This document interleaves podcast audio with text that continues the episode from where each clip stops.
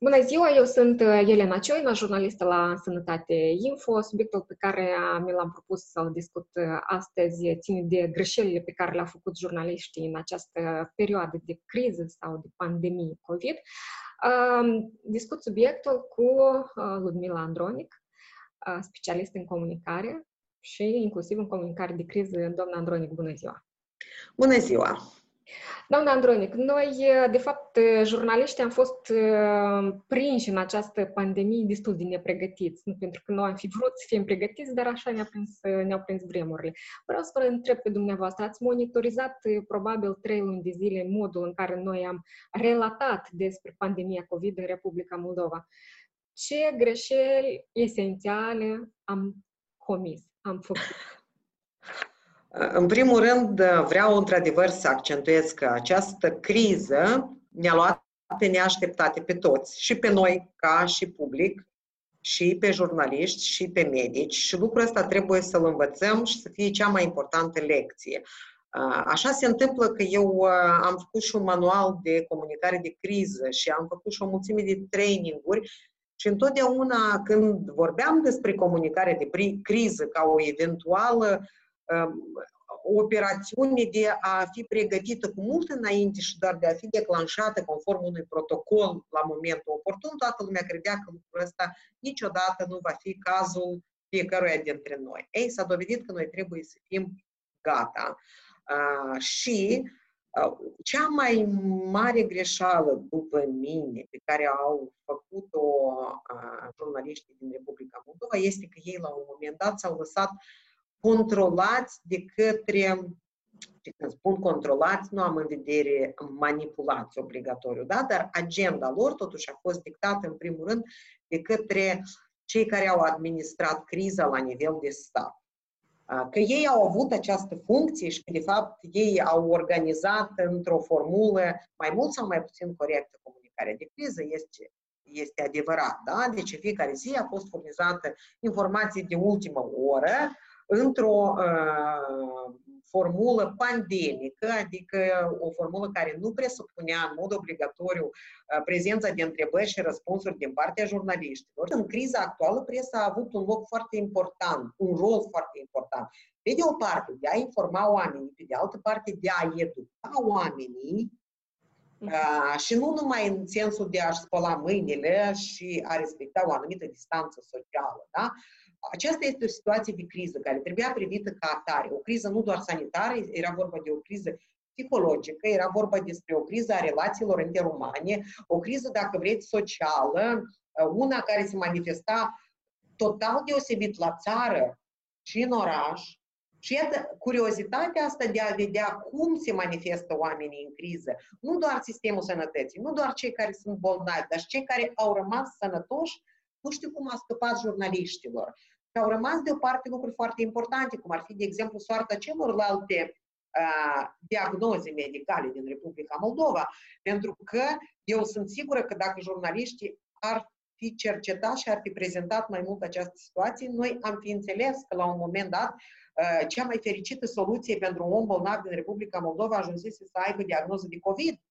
Pentru că dacă nu avea uh, un atac de cord sau un apendice care trebuia eliminat imediat, risca să nu, fie, să nu aibă acces la servicii medicale. Asta a fost o realitate, din păcate. Mi se pare că noi atât de mult ne-am concentrat pe uh, scoaterea în evidență a modului în care crește sau discrește cifra, încât am uitat că, de fapt, în spatele ei stau oameni vii. Sau vorbind despre eroismul doctorilor, despre problemele doctorilor, uh, ne lăsam pradă sau doar a unor exemple extrem de negative sau a unor exemple extrem de eroici. Mm, într-o anumită măsură, poate aveți dreptate că noi am depins foarte mult de informația pe care ne-au oferit-o autoritățile. Pe de altă parte, ceea ce îmi spuneți dumneavoastră nu depinde neapărat de autorități.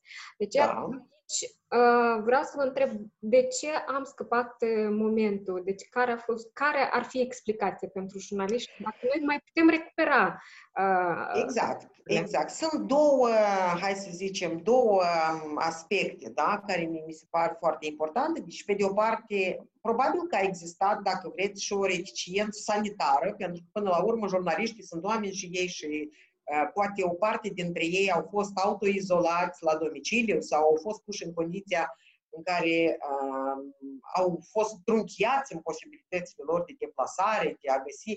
Uh, există a doua variantă, că medicii la un moment dat sau cei cu care au dorit ei să discute le-au spus că ei sunt uh, mai puțin dornici acum să le ofere informații, nu pentru că nu ar vrea, dar nu au timp, nu au uh, posibilitate. Și trei, dacă vreți, este un pic lipsa asta de abordare sistemică. Deci ea nu este doar în timp de pandemie, de fapt. Ea este uh, clasică pentru ultimii vreo 10 ani, cel puțin în Republica Moldova, pentru că noi reducem totul la politic. Ceea ce pe mine m-a supărat foarte mult la un moment dat este că în majoritatea talk show-urilor, de exemplu, televizate, avea impresia că tema COVID este importantă doar pentru politicieni și din când în când pentru sărmanul domnul Furtună, care am fost întors pe față și pe dos și mulțumirile mele acestui doctor care a avut atâta răbdare să repete de atâtea ori lucruri extrem de importante într-un mod foarte, uh, cum să zic eu, tranșant, uneori dureros, uneori uh, așa cum fac medicii, știți, operații pe viu, uh, dar, iată, foarte puțini s-au obosit să mai găsească medici care se pricep în ale epidemiologiei. Până la urmă, noi serviciul ăsta epidemiologic nu l-am pierdut în totalitate. Da? Există încă uh, profesori universitari, mai există uh, oameni care au avut asemenea experiențe. Dar zic, s-a politizat foarte mult. Conta mai mult impresia opoziției despre cum uh, se um, descurcă sistemul medical sau uh, cearta dintre opoziție și putere referitor la capacitățile uh, sistemului medical decât ceea ce cred oamenii, decât ceea ce cred doctorii, decât ceea ce cred experții în medicină. Acum eu mă gândesc dacă presa nu a intrat într-un fel de comoditate și uh, nu s-a obosit să caute specialiștii respectivi, uh, astfel încât să nu aducă în uh, talk show-urile lor doar fețe politice care um, mare treabă cu această pandemie nu au. Eu nu prea văd discuții despre ce se va întâmpla după pandemie. Deci noi tot vorbim că Ă, viața după COVID-19 niciodată nu va mai fi la fel. Dar cum va fi viața noastră? Dar poate să-mi spună cineva, dar cum o să mă duc eu din 1 iunie la ă, policlinică, la spital, dar o să facem noi mai multe analize, dar o să înțelegem noi în sfârșit care cadre medicale ne trebuie mai mult sau care mai puține, ă, care este rolul medicului de familie în toată istoria asta și, în general, în istoria relaționării cu noi ca și persoane, care este rolul medicilor de la întreprinderi uh, în situațiile de criză de acest gen. Deci, care sunt lecțiile învățate? Noi deja trebuie să fim cu o torbă, pardon de expresie, cu o traistă de lecții învățate pe care deja să le discutăm. Ce lecții am învățat din punct de vedere a, organizare, a organizării sistemului, din punct de vedere a pregătirii cadrelor medicale, din punct de vedere a medicinii, dacă vreți, militare, da? care s-a dovedit a fi destul de eficient în unele uh, țări. Uh, bine facem altă dată, dacă eu așa și n-am înțeles. Noi, la toamnă, dacă mai vine un val de COVID, noi iar închidem toate spitalele sau poate ne limităm la câteva. Sau poate construim între timp unul, un centru de... Deci, uh, iată, stimată presă, alături de stimați politicieni, îndemnul meu este, haideți și ne-am focusat de pe ce am greșit până acum, pentru că, da, am fost luați pe surprindere.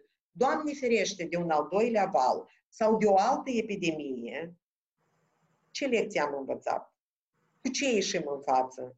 De ce nimeni nu discută despre care este ceea ce se numește um, rezerva strategică a țării, a materialelor medicale? Noi o completăm? Noi mai avem? Ceea ce spuneți dumneavoastră, de fapt, sunt niște recomandări pentru presă ca să-și schimbe accentele de pe politic. Exact, subiect. exact. Noi nu putem vorbi toată vara despre cum ne-a afectat COVID. Hai să vorbim despre cum să nu ne afecteze. Acum că noi uh, am ieșit din perioada de uh, criză sau de carantină, de, de situație excepțională, mai exact, vreau să vă întreb, atât vineri, într-adevăr, vara, câteva sfaturi pentru jurnaliști. Ce ar trebui ei să facă, cum, ce fel de subiecte ar trebui să pună în discuție, astfel încât noi să ajungem în toamnă cumva mai pregătiți dacă Doamne ferește să întrezărești să vină și al doilea val, așa cum mi spun unii. Deci, mie mi se pare foarte important că, în primul rând, noi acum să ne schimbăm accentele de pe stat pe oameni. Ce au învățat oamenii și ce au, deci ce au învățat statul și ce au învățat oamenii din această a, pandemie. Și să promovăm ideea că comportamentul pandemic pe care l-am avut noi ar trebui să devină o normă, pentru că nu ni s-au cerut uh, lucruri ieșite din comun. Adică să fim un pic mai atenți în comunicare, uh, un pic mai atenți în comportamentul nostru social, distanțare socială și așa mai departe. Da? Haideți să urmărim un pic. Cei care ni s-au permis cu atâta tam-tam și gălăgie să-și redeschidă activitățile. Cât de bine uh, respectă regulile după ce au promis cu sânge că fac lucrul ăsta. Haideți să vedem oamenii cât de bine respectă, da? Și să o facem nu doar să constatăm, dar și să educăm oamenii în sensul ăsta, da? Sau, uh, dar ce facem noi uh, cu copiii toată vara?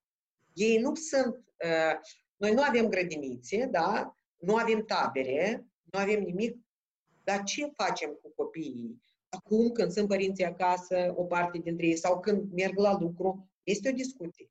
Este o discuție. Uh, cum îi educăm pe copii în sensul să se izoleze un pic sau să aibă grijă.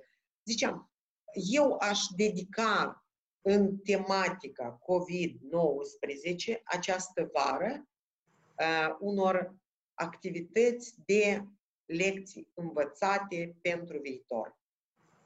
Și, desigur, mod, aș urmări foarte strict modul în care se schimbă sistemul sau nu se schimbă sistemul nostru medical în următorii 2-3 ani. Este o temă pe care jurnaliștii trebuie să o urmărească. Eu vă mulțumesc foarte mult. Mă bucur că am discutat despre greșelile noastre, așa ne vedem și noi dintr-o parte cum arătăm mai bine sau mai rău. A fost o încercare temporară. Sperăm că nu vom mai avea nevoie să aplicăm cunoștințele care le-am învățat din acest COVID, dar...